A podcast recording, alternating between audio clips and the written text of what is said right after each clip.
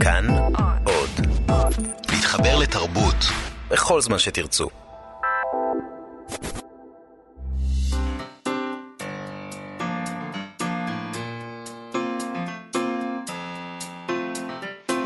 מה שכרוך עם יובל אביבי ומה יעשה לה. שלום, שבוע טוב. אנחנו מה שכרוך, מגזין הספרות היומי של כאן תרבות. תודה שהצטרפתם אלינו לתוכניתנו הראשונה לשבוע זה. איתנו באולפן ליטל אמירן ודימה קרנצוף, שלום לכם. אה, אתם המאזינים מוזמנים להוריד את אפליקציית כאן עוד. עם כל התוכניות שלנו ועוד מגוון של תכנים מעניינים, חפשו כאן אודי בחנויות האפליקציות, וכמובן, היכנסו נא לעמוד הפייסבוק שלנו, מה שכרוך עם יובל אביבי ומה יעשה לה. אתם גם יכולים לשלוח לנו הודעות שם. הבוקר שמנו פוסט מאוד מעניין שלא לא קשור למה שאנחנו מדברים עליו היום. תיכנסו לשם ותראו מה עשינו. אמ, תם שבוע הספר, זהו, זה נגמר. אה, אנחנו נדבר אה, עם אה, חניטל סוויסה, מנכ"לית הוצאת עם עובד. לא אמרתי לך שלום עדיין, אני רואה שאני מקריא שלל הודעות. שלום, מה יעשה לה? שלום, שלום. למה, למה זה, זה נראה לא מופתע כמעט לראות אותי. לא, זה, אני מופתע שזה לא מופיע. מה עם שלום, מה יעשה לה? איפה זה mm. בכל ההודעות האלה? Uh, נדבר עם חניטל סוויסה, מנכ"לית uh, הוצאת uh, עם עובד, כדי להבין ממנה איזה שבוע ספר עבר עלינו וכמה טוב הוא היה, איך השפיע ביטול חוק הספרים ועוד שלל עניינים אחרים. Uh, נדבר uh, גם עם פרופסור מיכאל גלוזמן, שערך ביחד עם uh, דוקטור מיכל בן נפתלי ספר מסות חדש. אה, של רונית מטלון, שמתה לפני כחצי שנה, ויהיו עוד שלל דברים, ככל שנספיק. נכון, אבל ראשית בוא נדבר קצת באמת על חוק הספרים. בשישה ביוני פג תוקף, פג תוקף הוראת השעה על חוק הספרים. ובוטלו הסעיפים האחרונים שלו, אה, ובהם גם ההגבלה של תמריץ מוכרים על מכירת ספרים מסוימים, ולמעשה על דחיפת הספרים של ההוצאות שהן בעלות הרשתות ללקוחות. אני חושבת שרוב האנשים לא מבינים על מה אנחנו מדברים כשאנחנו כן. מדברים על הדבר הזה. אה, אוקיי, אז זה פשוט הדבר הזה שבו אה, הוצאה יכולה להגיד, אני רוצה לקדם ספר מסוים, אני רוצה שהוא יימכר, על כן אני מתגמלת את המוכרים, וכשאתם נכנסים לחנות, אתם אה, אומרים למוכרת הנחמדה, את יכולה להמליץ לי על ספר? ואז היא ממליצה על ספר אה, שעליו משלמים לה להמליץ. אה, זה קורה בהוצאות אה, שהן אה, הוצאות שיש להן שותפות ב... ברשתות, אבל גם הוצאות שפשוט יש להן כסף לדבר הזה. Mm-hmm. למי אין כסף לדבר הזה? כרגיל, ההוצאות הקטנות והבינוניות, שהן אה, אה, כנראה ייפגעו מהדברים האלה. אה, לפי הדיווח בדה-מרקר, רשת סטימצקי לא חיכתה שנייה מיותרת. וקפצה על ההזדמנות, וכבר היא עמוק בתוך הדבר נכון. הזה, משלמת, מתגמלת. מתגמלת, ככה. אגב, שמת לב שהיום לא, מדברים, לא אומרים את המילה לשלם, אומרים לתגמל. לתמ, לתמרץ. לתמרץ ולתגמל. מתמרצים את המוכרים. ככה זה בקפיטליזם. אה, נכון, אה, גם יש כל מיני אה, עסקנים כאלה שמתגמלים אנשים כדי שהם יזכו במכרז. נכון. ולא מתגמלים. אחרים, הם מתגמלים אותם פשוט. אה, אז הדיווח של אה, עדי דוברת מסריץ אה, בדה מרקר מיום רביעי האחרון, ככה, לדה מרקר הגיע מסמך, היא כותבת, ששיגרה הנהלת סטימצקי למוכרים בחנויות, שלפיו תינתן תוספת שכר על מכירת ספרים של הוצאת ידיעות ספרים, המחזיקה ב-10% מהרשת.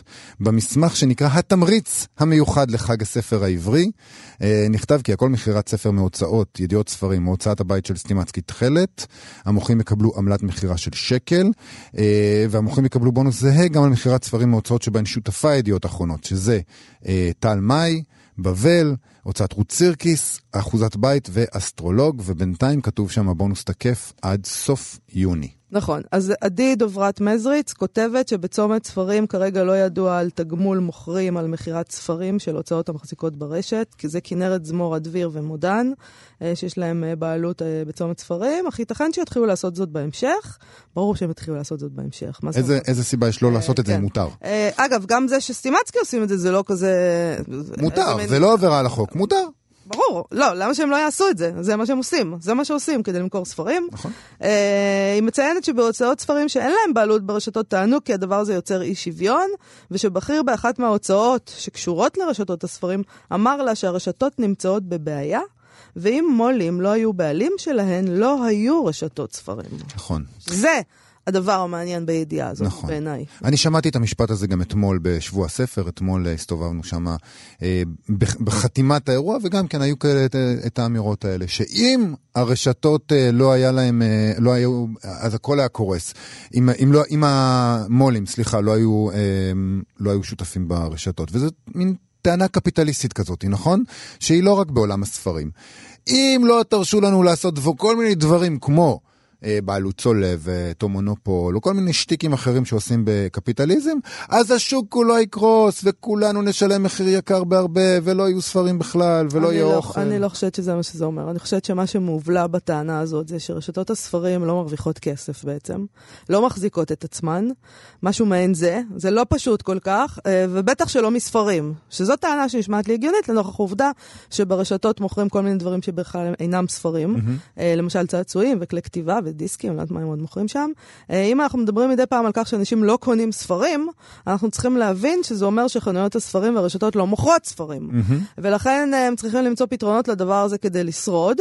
אה, שזה, מה זה, עכשיו, מה זה הדבר הזה של הוצאת ספרים, נגיד, לא יודעת מה, זמורה וכנרת וכל התאגיד הזה, ומודן, הם, הם הבעלים של צומת. הם לא היו הבעלים, הם הבעלים של צומת כי יש להם אינטרס למכור את הספרים שלהם, כמובן. כן. אבל אם צומת ספרים לא הייתה אה, בבעלותם, אלא בבעלות בן אדם אחר, שהיה מגלה שהוא בעצם מפסיד, אז לא הייתה רשת כזאת, פשוט. זה מה שנאמר פה. נכון. אז אתה יודע, זה לא עניין של אתה איום שאם לא תיתנו לנו אז לא, אז לא, כאילו, זה פשוט נשמע לי מאוד מאוד הגיוני. לא מוכרים ספרים, לא קונים ספרים, אז לא מוכרים ספרים. בכל מקרה, אני מאוד אהבתי את התגובה של אייל גרינברג, מנכ"ל ומבעלי סטימצקי, שאמר לדה מרקר שאין בכלל פגיעה בהוצאות אחרות. אה, הוא אמר, התמריץ ניתן לתקופת חג הספר העברי, אנו מעריכים שתהיה לכך השפעה על, המחיר, על המכירות. עם זאת, אין פגיעה או ירידה במכירות של ההוצאות האחרות. שזה ממש מקסים. לא, אני מת על זה. אני חייב שיום אחד יסבירו לי את ההיגיון הזה. אה, אה, ניתן סיטואציה, לקוח נכנס ויש לו סכום מסוים לרכוש ספר... 100 שקלים. 100 שקלים לרכוש ספר אחד או שלושה בישראל, אה, פוסט חוק הספרים, אה, והמוכר ממליץ לו רק על ספרים שהוא יקבל, מקבל כסף כדי להמליץ עליהם. אני חייב להבין איך זה גורם לו, אה, ללקוח, לא אה, להתחשב, כאילו איך זה לא פוגע בהוצאות אחרות, שהוא לא קונה את הספרים שלהן. יש לו רק שלושה ספרים לקנות, 100 שקלים, והוא קונה רק ספרים שהמוכר המליץ לו עליהם, כי, אה, כי הוא מתוגמל על זה. אמ, ובכלל אני רוצה להבין איך אייל גרינברג יודע אה, שזה לא יפגע במכירות של הוצאות אחרות. פחות משבוע אחרי שהותר לו אה, לעשות את התמריץ הזה. כי הרי אה, נכון שזה היה פעם ככה, היו בסרט הם היו בסרט הזה, אבל עכשיו זה משחק לא, אחר, אולי עכשיו רוצה, זה קורה בוא, אחרת. אייל גרינברג אומר את מה שהוא אמור להגיד, זאת התגובה שהוא אמור לתת. בוא לא נהיה תמימים. כן. הוא אמר את מה שהוא צריך להגיד, מה אתה רוצה שהוא יגיד? כן, זה יפגע בהוצאות האחרות, אנחנו הולכים למוטט את השוק? לא, זה לא מה שהוא אמור להגיד. אבל... הוא לא ילד, אז הוא אומר את מה שהוא נכון, צריך להגיד. אז אני רוצה גם כן להגיד משהו. אני אה, לא מומחה לשיווק ספרים. אה, לא? לא. מדהים. לא.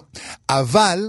אני סבור שזה כן פוגע בהוצאות אחרות, שלא מתמרצים את המוכרים למכור את ספריהן. בסדר. אני, ככה אני סבור. ציינו לעצמנו, כתבנו את זה בפרוטוקול. ככה אני סבור ללא, אה, ללא שום סימוכין מדעיים ומחקריים. תכף אולי נשאל על זה את אה, חניטל סוויסה, מנכ"לית הוצאת עם עובד. נשאל אותה, לה להוצאת עם עובד אין בעלות. נכון, נבדוק איך זה עובד הדבר הזה. נשאל אותה האם היא חושבת שזה כן או לא פוגע בהוצאות כמו שלה. אוקיי, שבוע הספר אה, נגמר, אה, תם הטקס, יובל. כן. וכשאנחנו מנסים להבין אם שבוע הספר היה מוצלח או לא, זה לא דבר כל כך פשוט.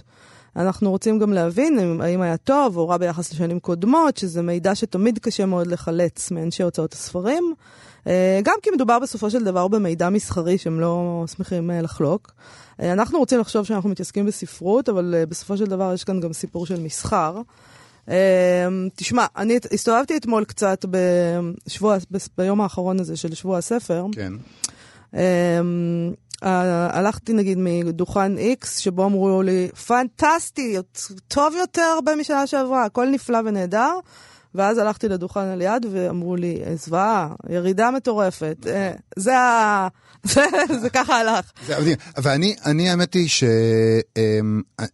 המשפטים ששמעתי הכי הרבה זה, אמ, זה תיקו עם שנה שעברה. תיקו עם שנה שעברה. לא, או האנשים שמדברים בחצי כנות אה, אמרו משהו כמו, ברוך השם, אני לא מתלונן, שזה מין כזה. אה, זה, זאת אמירה כזאת של אני לא מתכוון לספר לך את האמת, כן. אבל אה, יש כמה אנשים מעטים אמנם, שאני, כשאני רוצה לשמוע את האמת, אני הולכת אליהם. כן. אז מהם שמעתי, יש ירידה.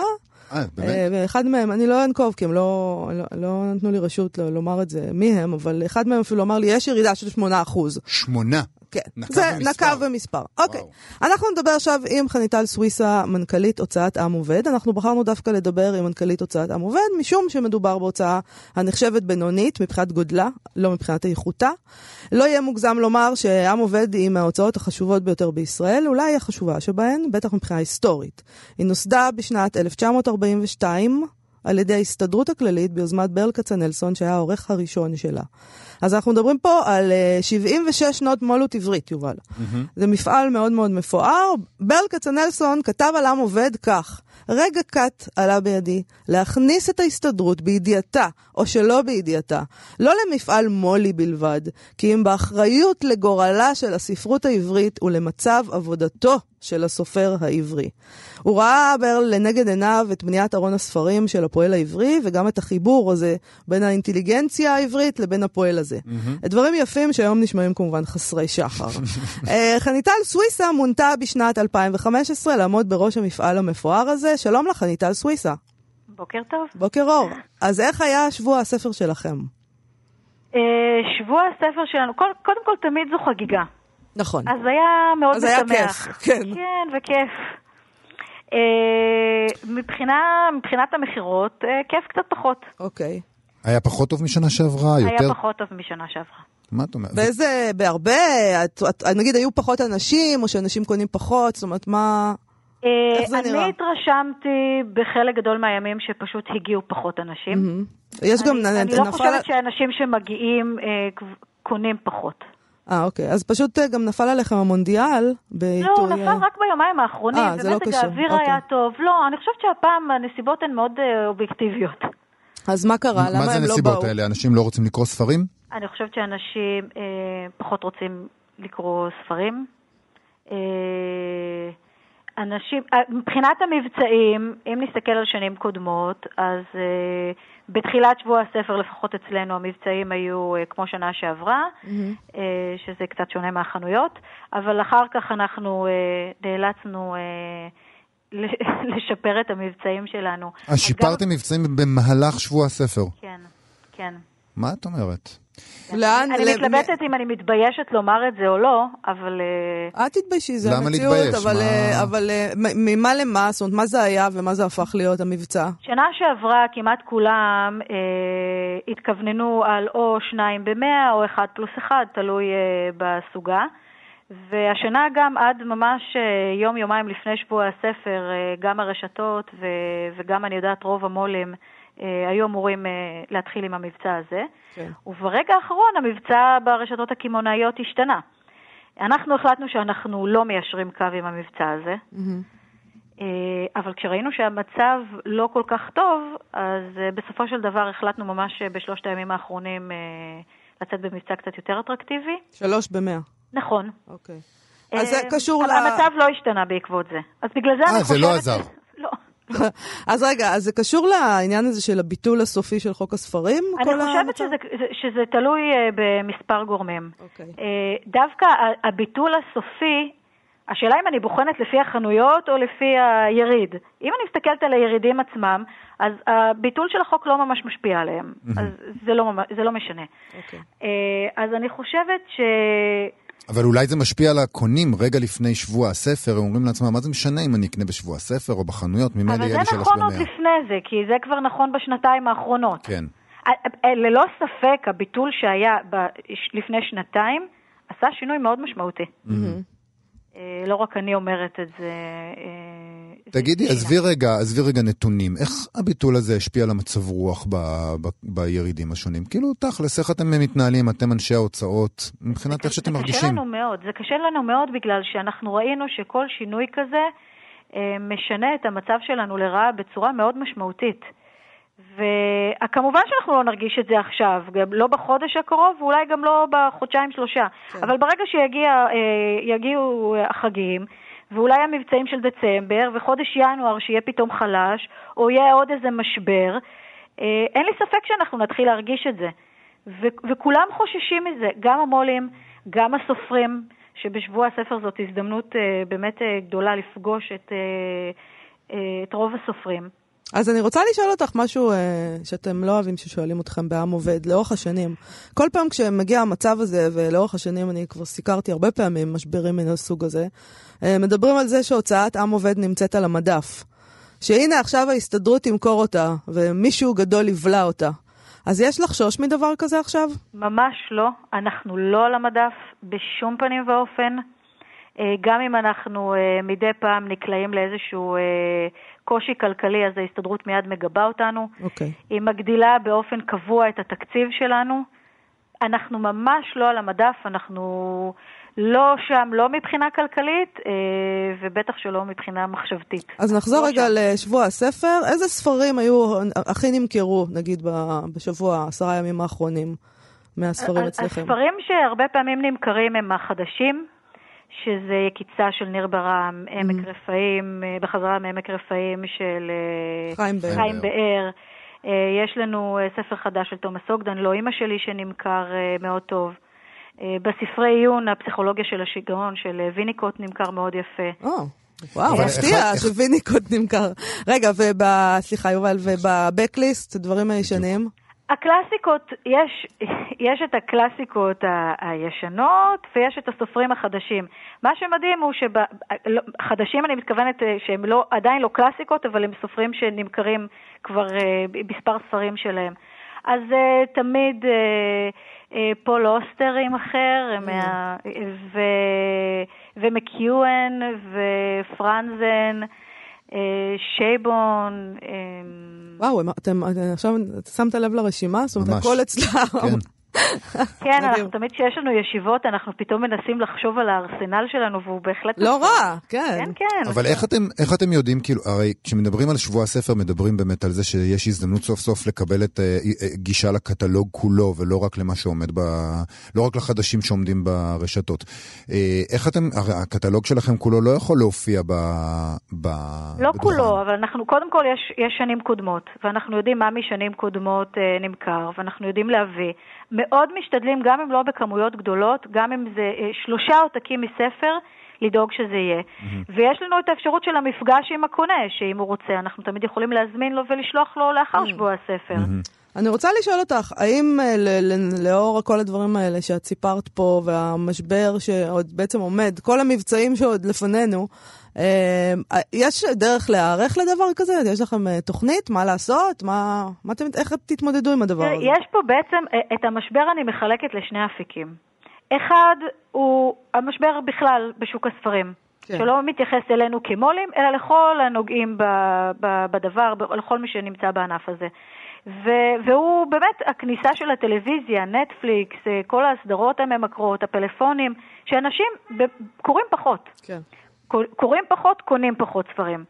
אז זה משהו שצריך באמת לעשות עליו חשיבה אה, ב...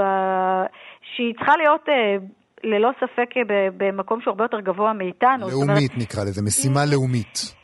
כן, רק קשה לי להשתמש במילה לאומית, שלא שרת התרבות ולא שר החינוך חשבו בכלל להגיע לבקר בשבוע הספר, mm-hmm. שזה בכלל... אה, זה מעניין.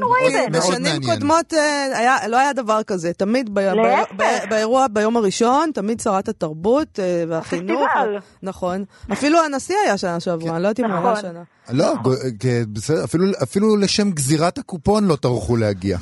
אולי קצת קשה לגזור קופון השנה, אז נכון. בחרו שלא להגיע. אוקיי, אז זה הצד האחד. אז שרת התרבות לא הייתה? זה הצד האחד. עכשיו, הצד השני הוא המאבק שלנו כמו"לים. בכל מה שקורה מאז אה, הביטול של הסעיפים הראשונים, ועכשיו אה, בעצם הביטול הסופי של החוק. כן.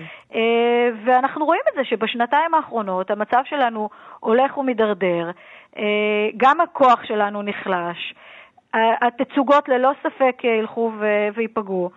אה, כל העניין של הבעלות הצולבת, התצוגות, התמריצים שכבר אה, הבנו שבסטימצקי כנראה נותנים תמריצים כבר לעובדים. אז כדי... אני רוצה לשאול אותך על זה ספציפית. כן. בכתבה בדה מרקר, אייל גרינברג, שהוא מנכ"ל סטימצקי, טוען, אין לתמריץ של המוכרים, לתמרוץ המוכרים להמליץ על ספרים ספציפיים, השפעה על מכירות ההוצאות שאינן מחזיקות בבעלות על רשתות. מה את אומרת על זה? ואני שואלת אותך איך זה יכול להיות. אוקיי. כי אני, אם אני מוכרת, ויש דרך אה, שיתמרצו אותי ואני אגדיל את המשכורת שלי, אני לא רואה מצב שאני לא עושה את זה. ואם כך, אז למה לא לאפשר uh, לרשתות אחרות להיכנס לזה? לפחות לאפשר לנו, להוצאות אחרות. למה רק ידיעות והרשתות ש... אה, וה... רגע, רגע, אני לא הבנתי. לכם, את, את לא יכולה בכלל להיכנס לדבר הזה, אפילו אם את רוצה? רצינו, אנחנו רצינו, אחרי, כמובן שאחרי הכתבה אה, אה, כולם אה, דנו ודשו בנושא, וניסינו להבין מה קורה. ולפי הבנתנו בשלב הזה, לא פותחים את זה. אה, אם את מתקשרת לאייל גרינברג... את לא יכולה אפילו, אם בא לך להוציא כסף על זה. אני אומרת לו, אני אתן שקל, אני אתן שקל למוכרים שממליצים על ספרי ים עובד. הוא אומר לך, לא, את לא יכולה לשחק במשחק הזה? נכון. אה, יותר קיצוני ממה שחשבנו. כן. אני, אגב, לא בגלל שאני כרגע רוצה, אלא כי רציתי לבדוק מה באמת קורה. להבין איפה אנחנו עומדים. אני לא בטוחה שזה חוקי, לא, לא נשמע לי כל כך לא הגיוני, לא כי זה אומר, אתם לא יכולים להתחרות בשוק הזה בכלל, זה מה שזה אומר. זה לא עניין של חוקי, זה עניין שזה לא שוויוני, אבל מאחר ואין חוק עכשיו שמסדיר את הנושא, אז uh, קצת קשה להתווכח עם זה. הכל חוקים, זה יפה. כן. Uh, אוקיי, אז מה תעשו? אז מה, אז uh, אולי, uh, אני לא יודעת, אתר, שדר, אתר עצמאי? תראי, קודם ש... כל אנחנו נמשיך להוציא את הספרים שאנחנו מוצאים. אוקיי. זה ייהרג ובל יעבור. אנחנו לא, לא ניכנע לאיזה שהם טרנדים, אם כי יש לנו אה, סדרה חדשה שהיא קצת שונה מעם עובד הקלאסית. אבל אה, מה אנחנו נעשה? אה, דבר ראשון, נחכה ונראה. אה, אני ממש מקווה שלא נצטרך להיכנס לכל העניין של התמרוץ. ניאבק על התצוגות שלנו. התאחדות המו"לים הגישה בג"ץ, אני ממש מקווה שיהיה מישהו שיקשיב לנו סוף סוף, והלוואי ויחזירו את שני הסעיפים, או לפחות אה, נוכל לקרוא את מה משרד התרבות אה, טוען בנושא. כן. אוקיי. אני טל סוויסה, מנכ"לית עם עובד, תודה רבה על השיחה המאוד מאוד מעניינת הזאת. תודה ובהצלחה. בהצלחה רבה. אה, ככה, לקראת שבוע הספר יצא אה, לחנויות ויצאו הרבה ספרים, ביניהם גם הספר החדש של רונית מטלון, אה, שמתה לפני כחצי שנה. זה ספר שנקרא עד ארגיע. אה, אסופת מסות ומאמרים של מי שהייתה אחת הסופרות הגדולות ביותר שלנו, וגם אה, מבקרת ומנתחת ספרות מכוננת. ערכו את הספר אה, פרופסור מיכאל גלוזמן ודוקטור מיכל בן נפתלי, והוא יצא בהוצאת אפיק. אפשר בין השאר למצוא בו את הדברים שבתה טיה נשאה בשמה בקבלת פרס ברנר, ממש אה, לפני מותה. אמ, רשימות על בבית המרפא של דוד פוגל, על ברנר, סיפור חיים, הביוגרפיה של ברנר שכתבה אניטה שפירא, המון ספרים אחרים. לפעמים סתם היא לוקחת פסקה מספר ועושה מזה מאמר שלם. אה, דיוקנאות, רשימות של אלדליה רביקוביץ', על יהושע קנז ואחרים, וגם קטעי התבוננות כאלה מאוד יפים. אה, שלום פרופסור אה, מיקי גלוזמן, מעורכי הספר. שלום רב. שלום. אני רוצה לשאול קודם כל, מתי, מתי התחילה העבודה על הספר? זאת אומרת, האם רונית מטלון הייתה מעורבת ב, ב, בהתנעה של הדבר הזה, או שהיא... בוודאי, בוודאי. רונית, אה, רונית תמיד כתבה מסות, היא הוציאה כבר ספר מסות שנקרא קרוא וכתוב שזכה להצלחה גדולה. וכאשר הצטברו אצלה חומרים, היא תכננה להוציא אה, ספר מסות נוסף, שקיבץ אה, גם אה, טור שהיה לה בוויינט, וגם אה, דברים שהיא כתבה להארץ, וגם מסות שהיא כתבה לכתב תיאוריה וביקורת, והצטבר גוף מאוד מאוד מעניין של מסות. והיא פשוט לא הספיקה להביא את זה לידי גמר, היא מסרה את זה להוצאה אחת, שרצתה להוציא את הספר, אבל זה התעכב, היא משכה את זה, ואיכשהו זה נותר תלוי באוויר. והמוות המאוד פתאומי שלה אה, חייב את מיכל בן נפתלי ואותי אה, להשלים את המשימה, אבל, אבל זה ספר שהיא תכננה להוציא, שהיא כבר הוציאה מהמדפסת שלה עצמה. את, והטקסטים האלה היו, זאת אומרת, כבר קובצו, היא כבר בחרה אותם בעצם, או שאתם גם הוספתם היא, דברים? היא, היא בחרה, אנחנו קצת הוספנו וקבענו את הסדר, אבל למעשה הנגיעה שלנו, אני לא רוצה לקחת אה, אנחנו לא רוצים לקחת לעצמנו קרדיט מופרז, אנחנו, אנחנו עשינו את זה באהבה עצומה ומתוך תחושת דחיפות, אבל, אבל זה, אנחנו קבענו למשל את סדר השערים, אבל זה, זה, ההתערבות שלנו הייתה מינימלית. זה ספר שרונית מטלון הגתה. כן. זאת גם הסיבה, נגיד, שלא כתבתם דבר אורחים, שזה משהו שנורא ציפיתי לקרוא במיוחד לאור העובדה שהיא, אה, שהיא מתה לפני חצי שנה, וחשבתי, בטח יכתבו שם משהו בהתחלה, אבל אין דבר כזה. זאת, זאת הסיבה? זאת הייתה החלטה, זאת הייתה החלטה מודעת. קודם כל, שנינו היינו חברים קרובים של רונית מטלון, וידענו שהיא נורא לא אוהבת שמשתלטים לסופר על ספר. כל התופעה הזאת של אה, אה, הקדמות אפילו, שמופיעות לפני המילים של הסופר עצמו זה דבר שהיא לא אהבה. כן. ו... וחשבנו שהספר כל כך יפה ומושך את הלב וקריא, שהוא יכול לדבר בעד עצמו. ש... אז יש פשוט, ב... היה בה פשוט איזשהו משהו, ואני גם רואה את זה במסות האלה שקראתי, אה, היא פשוט הייתה מאוד אלגנטית. אז נגיד, כשאתה אומר אה, העניין הזה, אם היא לא אהבה את ההקדמות זה פשוט כי זה מאוד מאוד לא אלגנטי. נכון, הקדשות, הקדמות, כל זה. את יודעת, הייתי, כשהיא נפטרה, כתבתי מן הספד בפייסבוק, שבו אמרתי, כתבתי עליה שהיא פשוט הייתה אדם עם טעם, ושזה בא לידי ביטוי בכל דבר, באופן שבו היא אכלה, באופן שבו היא התלבשה, באופן שבו היא החזיקה סיגריה. כן. אה, היא הייתה אדם אלגנטי להפליא, ובאמת, הקדמה שכזה משתלטת על ספר, היא לא תמיד דבר אסתטי. Mm-hmm. אה, ואנחנו מאוד, אה, כמו שאתם רואים, גם ההפקה של הספר היא מאוד מאוד מוקפדת, והגרפיקה אה, מאוד מוקפדת, והצילום כריכה של מיכל היימן הוא יפהפה, והיה לנו מאוד חשוב שהספר יהיה יפה כמו שמגיע לרונית. כן.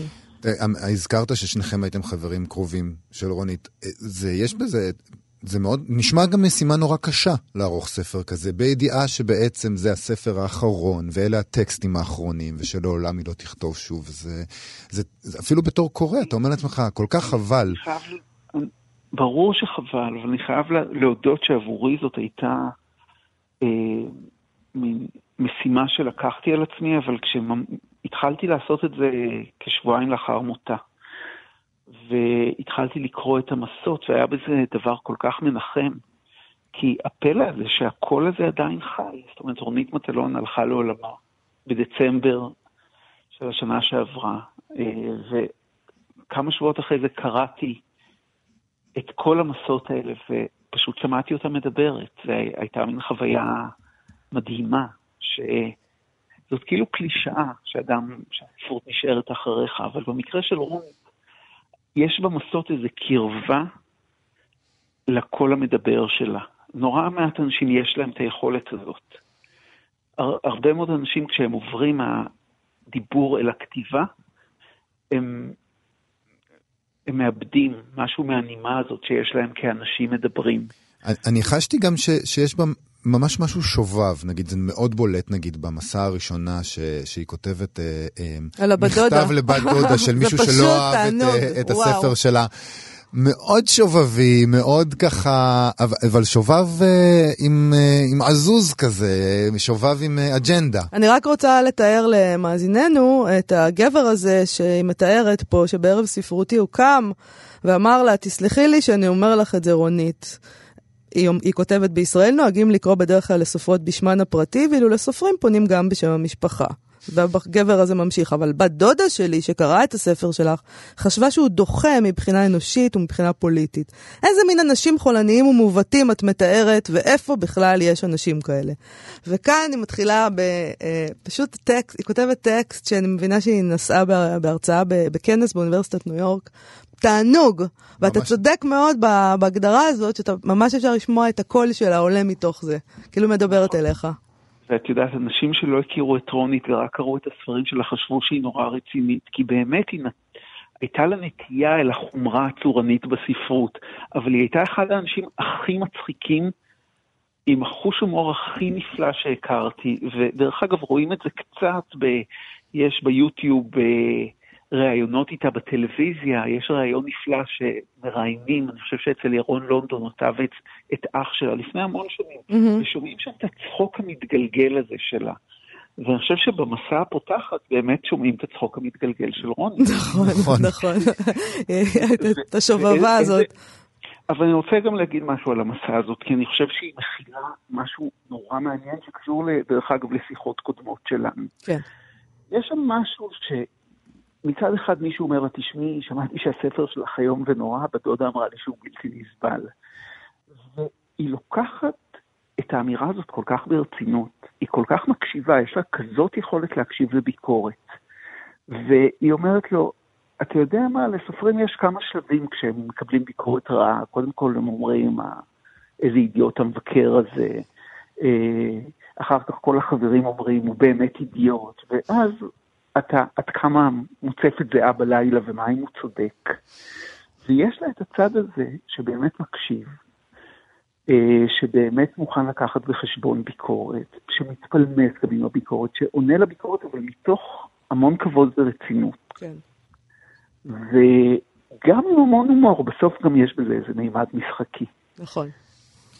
מיקי גלוזמן, פרופסור מיקי גלוזמן, תודה רבה לך על השיחה הזאת, באמת באמת ספר נהדר. וגם על הספר, באמת מאוד ספר. מאוד ספר, ספר מאוד יפה, וגם צורנית וגם מבחינת התוכן שלו.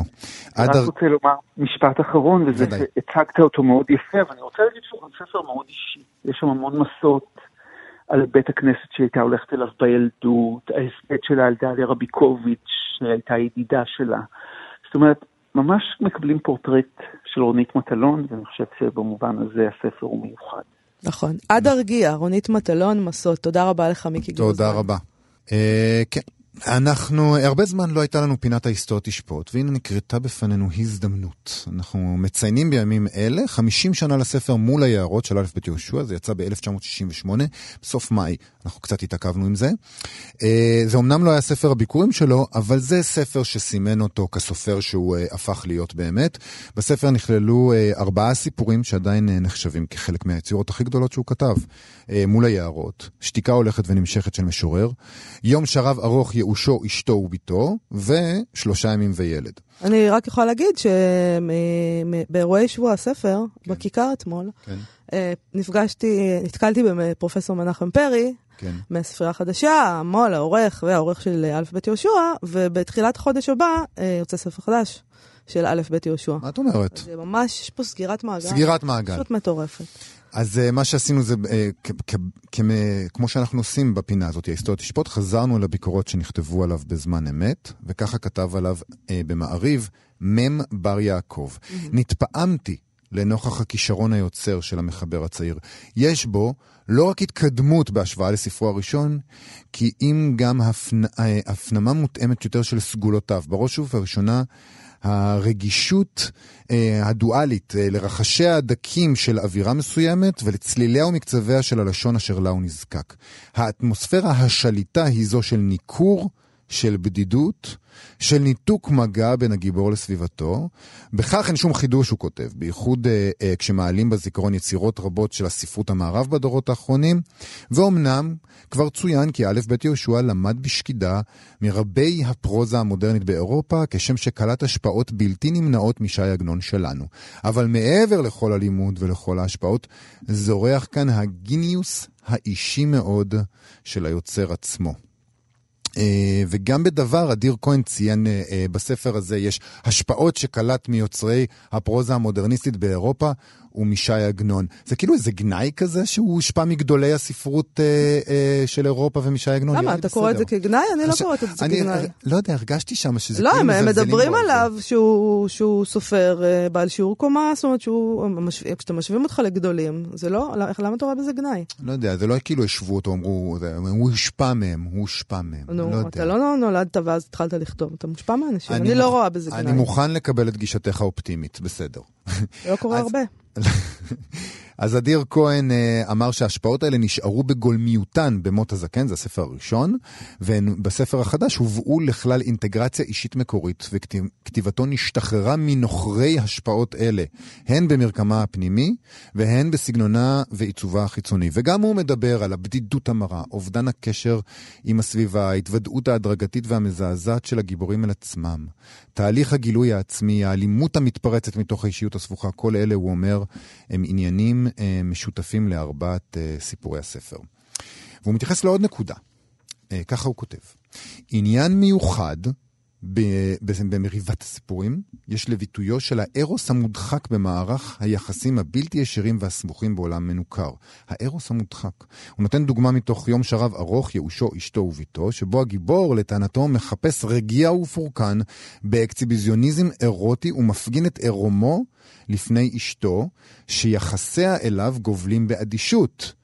והוא טוען שבסיפור שלושה ימים וילד, הרצון של הגיבור להמית את הילד של אהובתו לשעבר, שנמסר להשגחתו, הוא, ציטוט, ביטוי לרצון להבקיע את יחסי האדישות ולהיכנס לתחום יחסי האכפת בחיי אהובתו לשעבר. והוא מוצא גם סימנים לאירוטיות אלימה שכזו במול היערות. שזה מאוד מעניין, מאוד. האפשרות mm-hmm. הזאת של להרוג ילד כדי שלאהובתך לשעבר יהיה שוב, אה, שוב אכפת ממך. ואגב כל העניין הזה, אה, שנה אחרי שמול היערות יצא, התפרסם במעריב מאמר מאת גיטה אבינור, שבו היא שופכת אור על תופעה מאוד מעניינת אה, בפרוזה הראשונית של אה, א' ב' יהושע. המאמר נקרא כך, נקמת הסופר בנערה הדקה, וכך היא כותבת. נושא המופיע מדי פעם, ואין הסופר יכול להשתחרר ממנו, הוא נושא הנערה הדקה. נערה אחת, דקת גב, רשלנית, מחזיקה בסופר וביצוריו, כשהיא עצמה חדורה בלא אכפתיות גמורה. בסיפורים רבים, אנו נתקלים באותה דמות שוב ושוב. היא אומרת שזה מופיע ממש בהרבה יצירות שלו, לא רק בסיפורים שמרכיבים את מול היערות. אה, מובן מאליו, היא כותבת, כי כל הנשים האלה יפות, יפות עד לכאב. ההדגשה על מידת הרישול שלהן אינה מקרית. רישול זה אינו מתבטא רק בהליכה, בלבוש, בתסרוקת, בסידור החדר והמטבח, אלא ובעיקר ביחסים אנושיים. הנערה הדקה של א' ב' יהושע היא אגוצנטרית עד לאימה, מרוכזת בעצמה, ללא כל יחס לסובבים אותה. פוגעת ברגשותיהם של אלה הקרובים אליה והאוהבים אותה. אז היא אומרת שהנערה הזאת מופיעה למשל ביום שרב ארוך יאושו אשתו וביתו, ובשלושה ימים וילד, קודם כל, אני רוצה להגיד משהו על השם הזה, שאתה כן. אומר אותו כאילו זה ברור מאליו. כן. שם של סיפור, של כן. נובלה נגיד. יום שרב ארוך יאושו אשתו וביתו. כן. לא יודעת, יובל. יאושו אשתו וביתו, כאילו את אומרת? בוא. כן. מישהו היה צריך לקצר את השם, לא? כן, תמשיך, סליחה. אני לא יודע אם היה צריך לקצר, אני, אני דווקא חשבתי שאת אומרת, אה, כאילו האישה והבת זה ייאוש ויום שרב ארוך. אני אומרת שזה כבר הייקו בפני עצמו, השם הזה. לגמרי, זה יכול להופיע לבד. לא צריך לכתוב כלום חוץ מזה, לא. זה הכל ברור ברגע שכתבת את זה. זה ספר שירה של שיר אחד. בדיוק. אה, עכשיו תשמעי, מה שמגניב... פשוט מה... הדבר הזה של uh, הנערה הדקה, כן. נקמת הסופר בנערה הדקה. זה, זה בדיוק העניין. היא טוענת שבמחזה שלו, של א' ב' יהושע, שיצא באותה שנה גם כן, מאי, ערב, לילה ושחר, הוא נוקם נקמה איומה בדמות הזאת. הוא, הוא הופך את החיים שלה, באמת, היא, היא הופכת להיות אימא כזאת, היא ממש גנרית ומסכנה, והחיים שלה חולפים על פניה.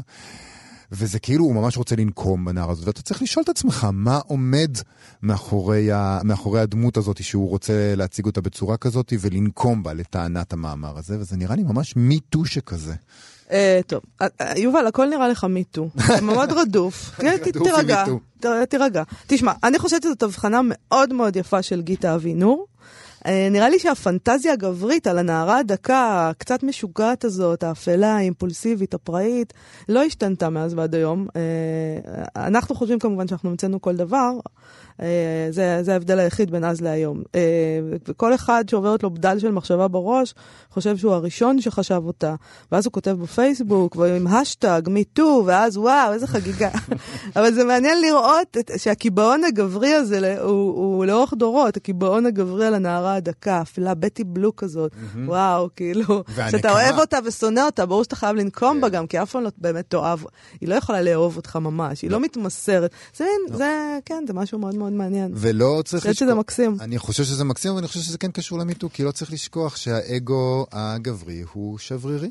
אה, אה, לא, אנחנו בהחלט צריכות לשכוח מזה שהאגו הגברי הוא שברירי, זה ממש לא חייב דבר לעניין אותנו, וזה במובן הזה לא קשור למיטו, זה קשור לאיזה מבט. אה, זה דבר הרבה יותר עמוק מהמיטו, זה עניין פמיניסטי, זה קשור לאיזה מבט שה, שנשים, הנערות הדקות וגם הלא דקות, אימצו לעצמן mm. זה מה שגברים רוצים, ואז זה מה שהן מנסות להיות, אם אין להן תודעה פמיניסטית. זה הדבר המעניין פה. המבט הגברי הזה, הוא גורם לנשים לעשות כל מיני דברים טיפשיים, כמו להפסיק לאכול או כל מיני דברים כאלה. אז זה, במובן הזה זה מעניין, זה לא קשור למיטו. באמת שלא. אני מצטערת, אבל לא, אתה יכול לקשר כל דבר לכל דבר, אז תקשר. בטח, זה הכישרון שלי. נכון. אוקיי, אז הגיע הזמן אה, שלנו לסיים. אנחנו נסיים. אה, תודה רבה לכם שהאזנתם לנו, אנחנו נהיה פה שוב מחר, לא יאמן. אה, אנחנו מציעים לכם שוב להוריד את אפליקציית כאן עוד עם כל התוכניות שלנו ועוד מגוון תכנים מעניינים. חפשו בכאן אודי בחנויות האפליקציות, אתם גם מוזמנים אל עמוד הפייסבוק שלנו, מה שכרוך עם יובל אביבי יעשה לה. אנחנו נשתדל מחר להביא תגובות. אה, שניסינו להשיג אותן כבר היום ועוד לא הצלחנו, ממשרד התרבות ומסטימצקי לדברים הדי מדהימים שאמרה פה חנטל סוויסה. בהחלט. מנכ"לית עם עובד, ואנחנו מקווים להביא אותה מחר. אה, תודה רבה. להתראות. להתראות.